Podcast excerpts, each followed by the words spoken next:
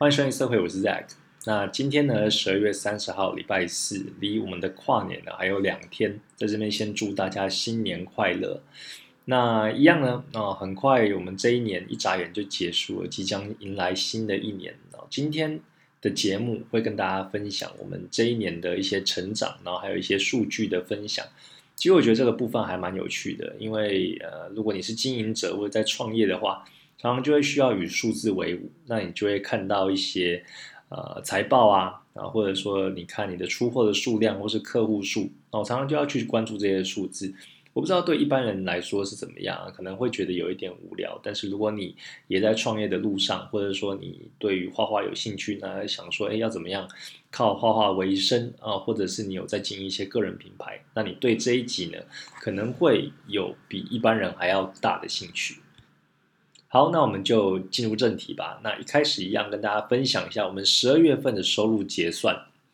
哦、每个月份我都在统计我自己、呃、在画画的时候 有, 有产生的一些收入啦。那跟大家分享一下十二月份、呃、我接的委托呢总共有九个，那总金额是六百五十美金、哦、六百五十美金这样乘六百五十乘二十八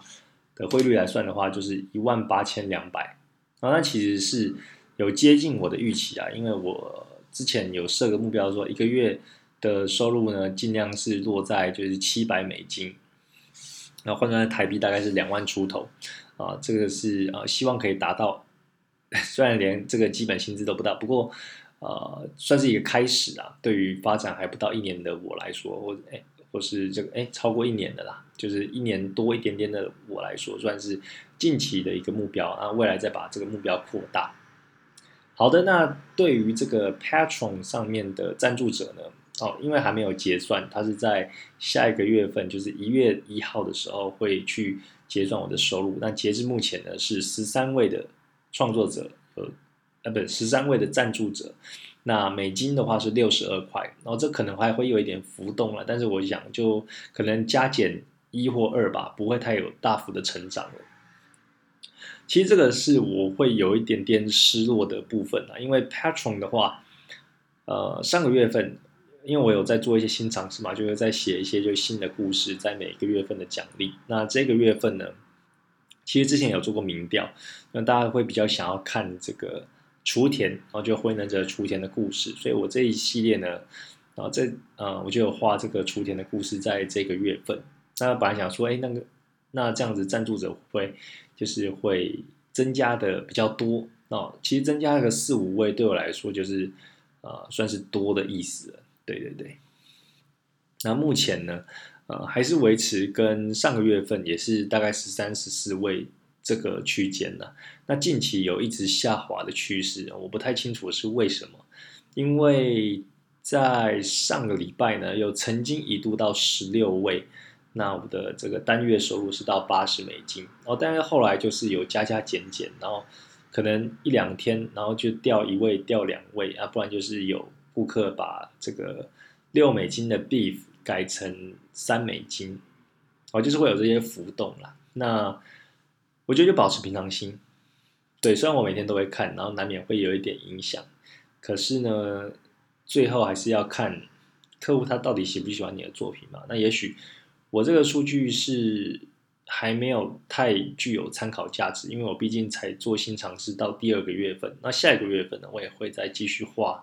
这个呃故事系列的套图哦，其实这一整年就会做这个测试啊。那下个月份就是会画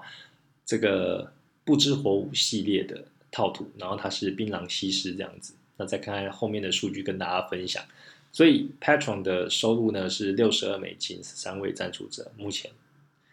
那再来的话就是呃 Gumroad 平台的卖场，那这个月份呢有卖出十一份，那总共是六十六美金哦，所以。十二月份总共呢，就是一开始讲的委托六百五十加六十二的 Patreon 赞助，然后在六十六的这个 Gumroad 平台，总共是美金七百七十八，那换算成台币乘汇率二十八呢，就是二万一千七百八十四，那其实就有达到我每个月份七百美金以上的目标啦，跟大家分享，然后其实是还蛮开心的，只是会希望说，哎，不知道月底的话，可不可以再再冲高一点。对，有这个野心啊。啊不过，嗯，有时候还是看这个市场的风向啊。可能十二月份是一个啊、呃、圣诞的 season， 哦，所以大家可能会比较呃就想要放松一点，然后可能会比较比较 chill 一点啊，就不会下太多单这样子。我不知道实际情况怎么样，对，但是到十二月中后的时候，我就没有再接到什么单了。哦，我主要这些单呢，像是 Commissions， 在这个 nine piece 的话，都是十二月初左右的时候接到的。那中后期呢，就比较少了。对，所以我等于说，就是有比较多的时间可以做一些研究啊，或者是把之前下的这个单画完，然后跟大家分享一下十二月份。好，那今天也是年度回顾吧，那也来分享我从今年年初然后到现在每个月的收入哦，其实之前每一集都有跟，哦，就是每个呃每个月的月初都有跟大家分享，来这边做一个这个总整理啦。好，稍等我一下，哦，发表一下。那呃这边跟大家分享我的心路历程啊。那一开始的话，就是一月份到二月的时候。今年，今年二零二一年一月、二月的时候，我那时候才接到我第一个委托哦，是在一月十六号，那时候就是有客人来找我谈，那最后成交的话就是大概在二十号左右，那是我接的第一个委托，美金三十块，然后到二月初的话有接一些，然后所以一、二月这样子算在一起的话，我总共是收入是六十美金，就是一、二月份总共收入是六十美金。那换算台币就是大概一六八零，好了，美金以二十八来算的话，对不对？一六八零。好，那再接下来三月份的话，我的收入是八百四十，对，那个月份也是只有一个收入，然后就是我的那第一第一位客人他发第二个委托，对，也是三十美金。然后到了这个四月份的时候，我就有接到另一位客人的。那总收入是七十美金，就是台币一九六零。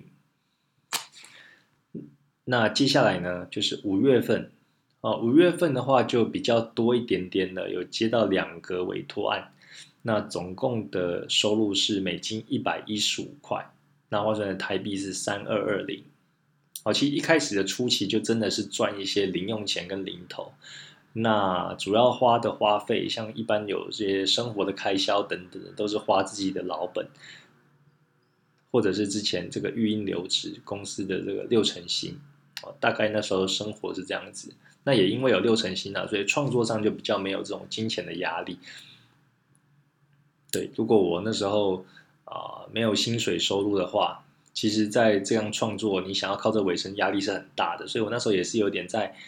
尝试，然后有在试错，然后慢慢的一步一步去进步这样子。所以其实虽然没有赚什么钱，但是只要有一位客人然后来找委托，其实都是非常的珍惜的，然后会好好的把它画好，然后去经营自己的个人品牌这样子。所以心路历程其实是，嗯，有做过人就知道啊，万丈高楼平地起，一开始的这种感觉是很深刻的。好的，那接下来到了我看一下，五月。刚刚是五月嘛，然后再来是六月多的时候，对，六月这时候呢，就是我的爆炸期了。之前的 podcast 有跟大家讲，我的起点是在六月份的时候。那这个月份呢，呃，因为有收美金跟台币，我这边就直接跟大家讲台币的价钱了。大家还记得刚刚的这个收入是三千二百二十嘛，在五月份的时候，六月份是到多少嘛？哦，六月份是赚到三万九千四百五十块，真的是差很多。你问我为什么，我其实真的也是不知道。就那时候就突然，呃，之前有一些联系的旧客户，然后就回来找我，然后又多了一些就新的客人，然后他下的单量就比较大，所以这时候就是大爆发。哦，尤其是有一位客人，他下给我的东西就是很多，然后那时候他好像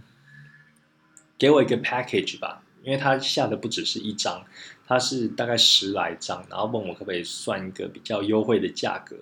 所以这这整个整个案子我就包下来了。那他的交期也没有非常的要求，就是说，哎，他要下给我就是十几张，那我可以慢慢画没关系，但是他可以先汇钱给我。我、哦、真的是非常的佛心，我那时候也是非常的感动。那六月份的时候就是一个非常奇妙的奇异点，那也是因为这样子让我建立起更大的信心，在走绘画这条路。哦，三万九千多。好，那再来到了七月份呢，然、哦、后这个月份就是也是有赚到一万块左右哦，美金是啊，不是不是，就是这个台币是一万零一百八十哦。这时候就接到四个案子，对，那你看就是案子的单量不多，但是每单位的这个这个单价呢是还蛮高的，所以虽然四个案子而已，也是赚到了一万多。然后再来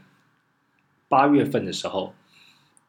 也是一万多哦，美金四百二十，然后换算台币是一万一千七百六十，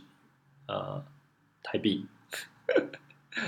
对，就很奇妙的是，从六月份那赚了三万九之后，然后之后的月份都至少会有一万块。我想就是真的是很感谢这种冥冥之中还有一些这些客人的这个帮助啦，啊，让我从大概两三千块，然后突然就跳到一万，然后我就是赶快抓着这一个浮木啊，我其实也不知道在抓什么，但是就是好好的把它做好，然后希望可以维持这样的水平，这样子。好，那再到了九月份，九月份的话是赚了美金一千一百零六，那换成台币是三万零九百八十，哦，这个月份也是赚了三万出头。相当令人振奋鼓舞的消息。那这个月份呢，好像也是以前经营的旧客户，他们就是回流了，然后那他们可能这个月下给你，但是下个月份他们可能就是没有钱，然后再慢慢存钱，但是可能再隔一个月份又再下给你这样子。所以我还在抓那个区间啊，当然 一, 一方面也是累积就更多的客人，这样子量才会大嘛，你的金额才会大。那这个月份呢，也是。然后赚的蛮多的，赚到三万多块。好，那再来是十月份哦，十月份的时候就是五百九十美金，那台币是一万六千五百二十，对，就不会在一万出头的，就是到了大概一万五左右，然后也是一个还蛮不错的成绩。那再来就到了十一月份哦，十一月份赚的是美金八百四十五元。那台币是两万三，呃，二三六六零。哦，其实这时候我就是这这几个月就有个想法说，哎，至少赚美金就是七百块钱一个月，然后让我可以维持这个水平。对啊，那接下来就到了十二月份嘛，就是这个月份就是赚了六百五十，然后换成台币一八二零零。那这一些数据呢，都是纯粹。委托的部分，哦，没有算那个 Gumroad 或是 Support 那个 Patreon 的平台，对，就单单只是委托的部分。那其实大家听下来哦，真的是一开始没什么钱赚，但那时候你真的要有强大的这个本金去支持你，然后另外你的热情也不要因为呃没有收入而放弃。其实就是蹲啊，我其实一开始也蹲的还蛮。呃，我个人是觉得还蛮久的，当然有些人可能更长，我知道我算是幸运的。可是你那个挫败感，或者说没有人看见的感觉，你要撑住。然后你只要相信你这种事情，就是画画这种东西，就是一万个小时理论，你只要一直画一直画，那你就会有进步。那你后来呢？你到一个水平之后，你就知道说，哎，一直画一直画，可能会有一个。顶峰，那你要再更有技巧、更有意识的去找一些素材来练习，你才会有把那个进步的空间就是开出来，然后再慢慢的往上提升。所以我在前六个月，我、哦、其实是没有什么收入的，因为我是去年十月份开始育婴留职嘛。那那时候你看十月、十一、十二、一，我到一月份才开始有这个第一位委托，那那时候赞助呢都还是零。哦，零位赞助者，我赞助第一位是到三月份的时候，对啊，这沉潜六个月，其实你说我那时候在想什么？我其实就是没有特别的焦虑啊、呃。一方面是因为有薪水，我就是很相信自己，慢慢画，慢慢画。那总有一天就是会被看见。那其实这样子回头过来看，我虽然六个月都没有收入，但是回头看这些累积，然后也有一定的作品量。那你作品量越多，你的曝光就越多，那越多人就会看到你。所以这个是跟大家分享啊，我这一年的各个月份的收入啦。好，那再接下来呢是跟大家讲一下年度的顾客回顾啊，这个也是我觉得很有意思的地方啊。前几集podcast就跟大家说要分享一下嘛，那现在呢就跟大家说明一下。那这个部分呢，就是要跟大家讲啊，我这一路走来，然后经营了哪一些顾客，那这些顾客呢，总共下给我多少单，然后他们又提供了多少的这个金流，我觉得很有意思。然后刚刚有整理出来，在这边分享给大家。因为你不只要知道说你总共赚的钱是多少嘛，你也可以去分析，站在客户的角度，他一年会把这个资金分配给你，分配的比例是多少，那他下单的频率是如何，你就可以更可以抓到顾客他的这个习惯，还有他的喜好，以及他的金额等等，你就可以掌握更精确的这个数据，然后来帮助你提升你的 business。 好，那目前我的有来找我的客户总共是十六位，对，总共是十六位。那当中呢，只有来一次的，就一次性消费的是十位，那有重销的，就是重复顾客有六位。对，这是我这边整理的数据。那这六位呢，我们就来看，呃，先讲，呃，下单给我数量最多的好了。哦，其中有一位，他下给我是。这一年来，总共下了十八件委托案，对，这是我最高的数字。但是它的金额呢，其实呃单件的 piece 就不高。那这位客人呢，也是我的第一位顾客，就是一月多的时候来找我第一次下单的啊、呃、那位客人，然后真的很感激他，因为有了他之后，我才有这个信心，然后继续的往下。那在这中间呢，他也不是就是只下一次就走了。他反复的下，那一方面也是给我一个肯定啦，就是他很喜欢我的作品嘛。对，累积到现在的话就，就他总共下了就十八件，那总共捐献的这个金额呢是六百一十五美金，换算成台币就是一万七千两百二十，平均的单价就是三十四美金一 piece。哦，他这种顾客就是属于细水长流型的。哦，它的单价可能不高，但是它都会慢慢的固定的下给你，那就觉得也很开心啦，就是每个顾客的这个习惯不一样。那这位顾客呢，他也是呃，我们相处就像朋友一样，像一开始他来找我，我之前有一期 podcast 就是在早期的时候跟大家分享说，我那个 PayPal 的付款东西没有弄好嘛，所以他以为是不是有被诈骗这样，但是他也是很有耐心的，就跟我解释，就是说，哎。为什么这个账务相关的问题，那最后也是解决了。那后续也有继续继续下单这样子，然后他也有跟我分享说，在那个 COVID 期间，那他也有不幸有有中有中标啦，那后来就是住院住了好一阵子，然后后来有出院的，然后有在休养这样啊，所以我们都会聊一些就是生活上的事情，然后还有。呃，不管是画画方面啊，或者是呃，在这个客户或市场等等的，我都会浅浅聊一下，我觉得还蛮不错的，就像一个老朋友一样。那也希望他未来就可以继续支持我。好，那再来分享呢，啊、呃，这六位之中，啊、呃，收入赚最多的啦，就是说我我我的诶，就是就是收入最高的客户，哦，赚。付付我钱就是付最多的。好，那其中一位呢，他总共捐献了十二 piece， 然后就十二件，那总金额是一亿八千美金，那换算成台币就是三万三千零四十。那这位客人呢，也算是我很早期就是有在经营的客户，那一样也是他来找我的。那他画的呢，是他自己的小说封面，我觉得我说的加拿大人真的是超好的，他就是那个加拿大的客人。啊，给我很大的自由度去创作，然后也不会有太太刁钻或者反复修改。基本上我听完他的描述，然后可能呃描述的太不具体了，我可能有点担心说之后会被打枪。我有问在问他一些细节，然后他跟我讲了之后，我画完基本上就一次就搞定了，哦，没有再做一些呃修改了四五次等等这种麻烦的事情，哦，所以真的是很感谢他。那他本身呢来找我的原因是因为他有在写小说啊，就是写那种成人小说，跟这个呃就是 sex 有关的，所以他请我画一些封面。那我目前也帮他完成了两个就是小说的作品，那他预计未来还有第三个小说，那一样也是会找我合作这样，所以也算是一个长期饭票。那也很感谢他，就是一直以来支持，那跟他沟通也很沟通合作也很愉快。那所以呢，啊、呃，这一位就是呃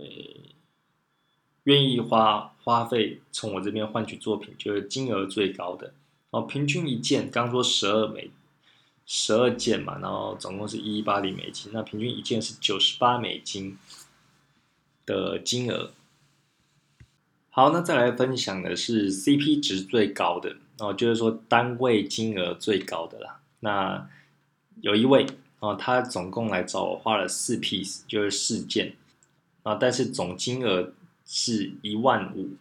哦，台币一万五，所以它平均一件一件的单价就一百三十三美金，这个算是 C P 值最高的。对，那呃，就是很感谢，因为我未来就是想要走这个路线，就是说我画的数量其实没有很多，但是每一件单价都很高，这样我就可以就是 focus 在单件作品上，我可以画的就更精细，然后去尝试更多东西，那也有多余的时间来做其他的进修等等，然后这其实我未来的目标。那这位客人就让我达到类似这样的效果。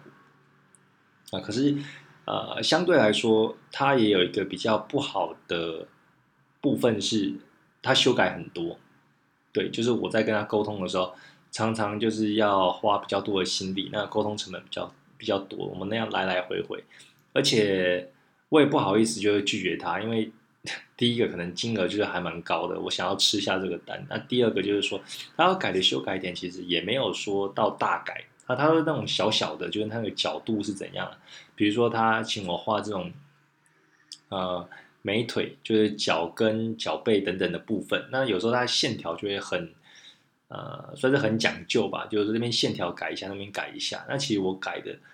呃，每个时间都不会很长啊，但是就是。我就不喜欢这样断断续续的沟通，我喜欢就一次到位。那加上他可能呃沟通比较比较比较模糊一点，所以我要帮助他聚焦。哦，比如说他说这个线条再往这边移一点，再往那边移一点。然后他有时候没有用图片表示，所以我会跟他说：“你可以帮我把这个图片就圈起来，你要往上多少，帮我画一个位置，哦，让他可以比较具体一点。我这样改才会改比较。”比较符合他想要的样子，哦，所以虽然他的单价高，但是在沟通上就是比较困扰。但我后来也有跟他讲这个问题啦，就是希望我们双方就可以，哎，更加的有效率，然后节省时间这样子。那如果这个可以改善啊，哦，我希我未来就是对于这个案子的这个接受度会更高，然后接得更开心。那当然，我没有什么选择的时候，还是亲力亲为啊。就是虽然要改很多，有的没的，但是为了这个赚钱，就是还是会接。对，跟大家分享一下 C P 值很高的这一个案子，我的心得是这样。好，那其他的部分呢，就是比较没什么特别，就介于在中间值啊。因为像这六位呢，他们贡献的金额都有到一万以上。像一位是这个呃一七三六零台币，然后是八 piece， 平均一件七十七点五。然后另一位是呃这个一二四六零台币，然后总共是七 piece， 平均一件平均一件是六十三点五美金。那还有一位呢是一二三二零台币，那他是接了就四 piece， 那平均一件是一百一十美金。哦，大概是这样子。哦，这个是很有趣的现象，就是跟大家分享一下我这几位客人。他带给我的一些心得跟想法。的这个年度顾客的回复呢，跟大家分享一下。像每一年我们都会讲一些就是新计划嘛，自己要干嘛要干嘛等等的。那我其实二零二一年初的话，也有立 flag， 就跟大家说我今年要做的一些事情啊。那这个做的事情呢，在我一开始录 podcast 第六集的时候有跟大家讲过，然后如果大家有兴趣可以回去听。呃、那时候尴尬的时候，虽然现在讲有时候也会有点卡啦，我像我觉得今天讲话就会有点卡卡的，然后喉咙有点常常会干干的，这样要喝水。总之呢，那时候讲今年的计划有这几个，第一个就是说我想要学 三 D， 就是我想要学一些 三 D 建模相关的东西，然后希望可以、呃、学会这个程式之后，把 Tina 就是把它 三 D 化，我自己的原创角色。那这个目标呢，很可惜在今年是没有达成，因为我觉得后来发现这个 三 D 的水实在太深了。那一方面呢，就是没有时间去研究，没有去学习。那另一方面是我在 二 D 的领域，就是我现在在画的部分，真的也是有很多东西要学的。哦，你你就会发现学海无涯，这会让你很兴奋。那一方面也会有时候会也会觉得有点沮丧，你知道吗？就是、哦、好多东西要学哦。那我有时候实在是太多，我不知道从何开始，甚至呢会怀疑自己，就是说、啊、我真的可以学那么好吗？或者看到其他人已经走那么前面了，连他的车尾灯都看不到，就会有点自卑。然后我想这个设计师或者画家常常都会有这种感觉，那是需要去不断的克服的。那你不用说还没有开始就却步了，你有时候就是开始了之后，你才会变得很厉害。所以就是持续的在创作的路上，然后不断的精进。但是呢，这个 三 D 的部分目前还是没有碰啦，呵呵，这一点真的是没有时间。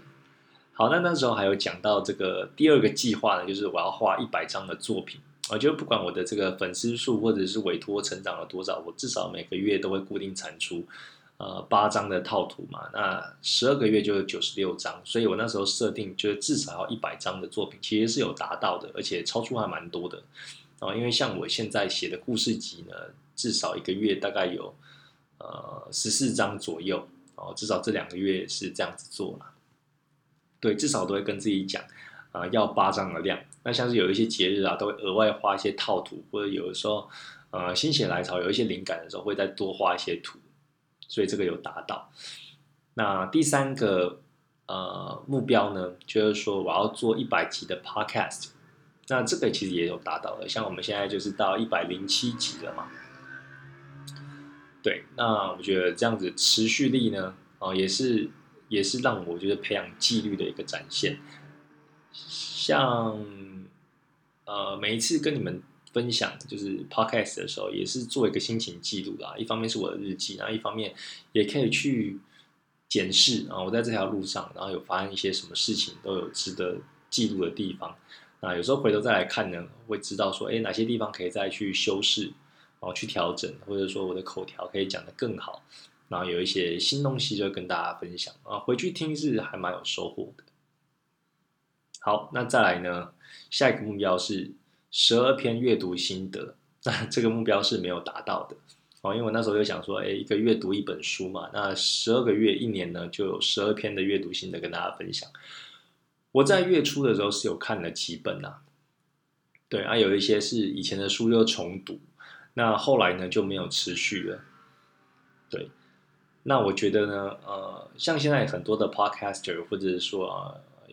呃呃有一些有一些 YouTuber 就有说，其实阅读呢，我们以前会设定呃一年要看几本书，那现在会有一种新的想法，就是说看几本书其实不是重点，而是你看的那一本书真的有没有去深化，然后有带给你一些启发或是东西，或者是说你去实践出来。而如果你就是狂看书，然后看完了之后都没有这种感觉，就是觉得好像一个成就达成，然后又看下一本，其实还不比这种只读一本书，但这本书改变你一生的这种感觉还要好。然后所以我也是有点秉持的啊，这种心态啊，就是说，哎，我看的一些书我可能不用多，但是我可以去深化它。大概是这样子。哦，虽然这个目标没有达成，写什么阅读心得，但是我在五六月还六七月的时候，有买了一个电子书啦，就是电子阅读器。那我觉得最大的影响就是说，买了电子阅读器之后，你会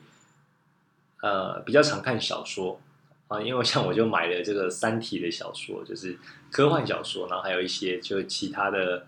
啊、呃、小说啦。对，我觉得还蛮还蛮有趣的现象，因为会有这个动机呢，是因为你以前如果买实体本的小说，你读完之后基本上你就不会再看第二次了。那你不会再看第二次，你放在书架上，你可能又舍不得丢，它就占据一个空间。那其实空间这样是很浪费的。然后以前就会想说、啊，这种很浪费，我就去图书馆看就好了，就不太会买，因为都都有这种惨痛的教训了嘛。但是电子书它就是一个很好存放在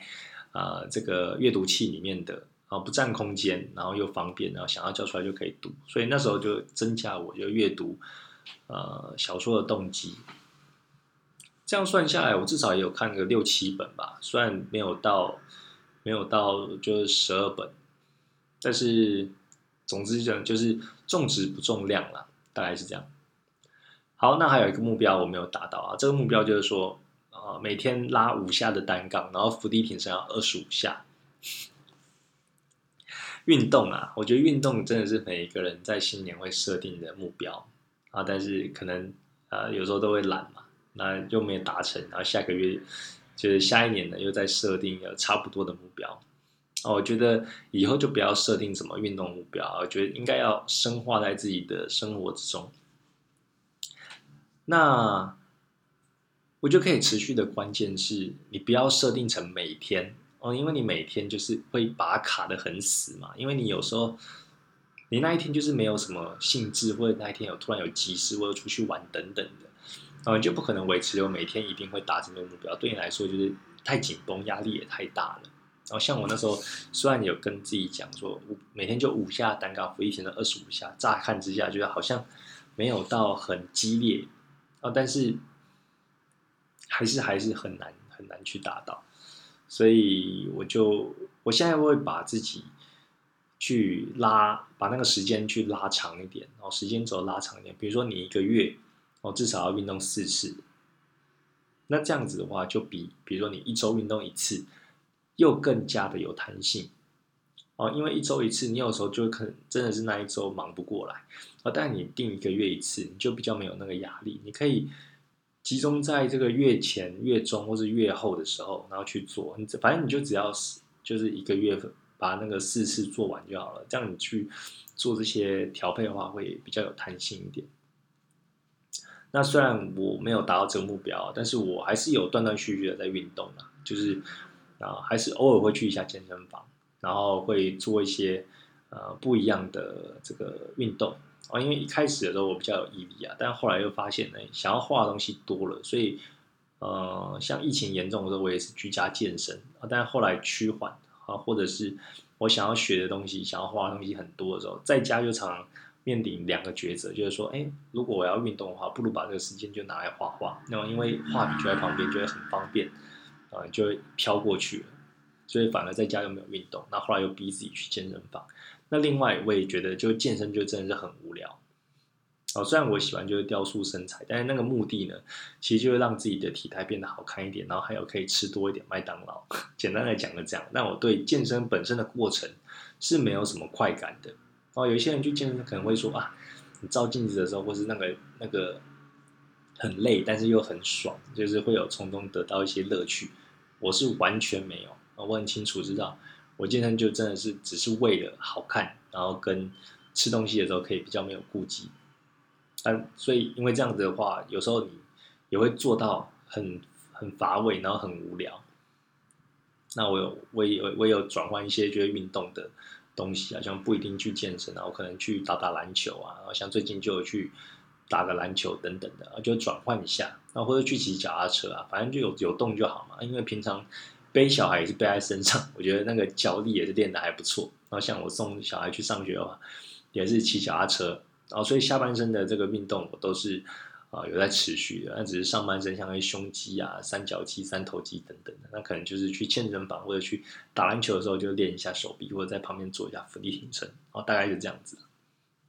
对，所以这大概是呃年初的计划，有完成的跟没完成的跟大家分享一下。那也分享一下我二零二二年的新计划啊，就是明年的计划啦。那我就是把它简化成几个简单的项目。第一个就是我的绘画，对，绘画的话数量一样，也是这一年就累积一百张以上的作品。那中间会有一些调整，以前我都画八张，就各个不同角色的套图嘛。那我现在就是有尝试这种故事系列的套图，像是十月份的增值套图啊，然后十一月份的雏田套图。那之后呢，我还有一系列的这个不同的主题，然后像是我的英雄学院。我也有画那个八张精美的图，草稿已经画好放在那很久了，之后会把它画出来。那还有这个八百万百也是英雄角色里面的里面的东西，然后也画一个故事把它画出来，然后还有 Tina 的故事也会把它画出来，还有这个潘德拉贡的这个呃跟束缚有关的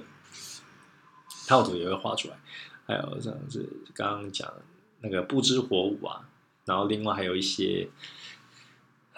有的没的啦，就很多哦，真的是很多的灵感，还有那种保龄球啊、呃、相关的，去就会去打保龄球的时候，可能一个裤子穿太紧，然后突然就破掉等等的，对，类似这种呃小故事、哦，我都会把它规划得更完善。所以其实不缺灵感，就是缺时间，然后去把它画出来，然后更精进自己的技术。这个是我二零二二年的新计划，第一个就是。累积一百张的作品。那第二个呢，就是 podcast 啊。podcast 的话，我的目标也是这一年就是增加五十集，哦，至少做五十集。那为什么会减半呢？哦，因为之前我都是一周两更，那现在变成一周一更了、啊。那一周一更的话，一年就有五十二周嘛，所以五十集应该你这样稳定产出的话是有达到的。那我也是希望就是借由每个每一周就是固定。出这个 podcast 也是训练自己的定性跟纪律，然后让我有一件事情在持续做，然后呃持续的进步，大概是这样子。那 podcast 我其实也有在规划一个这个访谈计划，前期 podcast 有跟大家讲，就是想要邀请一些会师，这个部分还在酝酿中啊。我之前说可能要花三个月到半年去规划嘛，因为要找一些人来访谈不是那么容易。那目前也是确实也是先放着哦。之前比较有冲劲的时候有问一些，但是后来呃回想比较少。那目前就是先放着，因为目前主要专注在画画上面。那这个访谈还没有胎死腹中啊，但是就呃比较有空，比如说像过年那时候就可以再再去问一些人。去把这个计划看可不可以搞起来，大概是这样子。因为我我主要的时间分配就是产出、学习跟记录。产出的话就是产出作品，学习的话就是学习一些啊、呃、不同绘师的画法，然后怎么上色啊、怎么画线稿啊等等的。那记录的话，其实主要就 podcast 这一块。那时间有限呢，那这三个比例就会各各个去权衡、哦，大概是这样子。这我二零二二年的新计划。好，那今天的这个分享就差不多到这边了。我觉得今天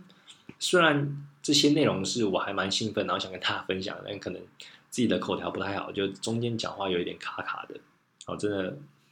嗯，就是边做边学啦，就继续努力。那最后也要跟大家说一下，我十二月份的这个奖励呢是画《火影忍者》的雏田，那即将要到期了，所以。还没有加入的，拜托拜托，赶快去赞助我的 Patreon 平台。然后三美金的话，你可以获得就是前八张的图，啊不不好意思，前七张的图。然后如果你支持六美金 Div 这个选项的话，你可以得到全部。那全部是呃十四张的这个雏田套图，然后希望你们会喜欢。那如果相关的连结呢，你们都可以去我的节目简介栏去找。大概是这样子，那我们就下次见喽。然后最后再祝一声大家新年快乐，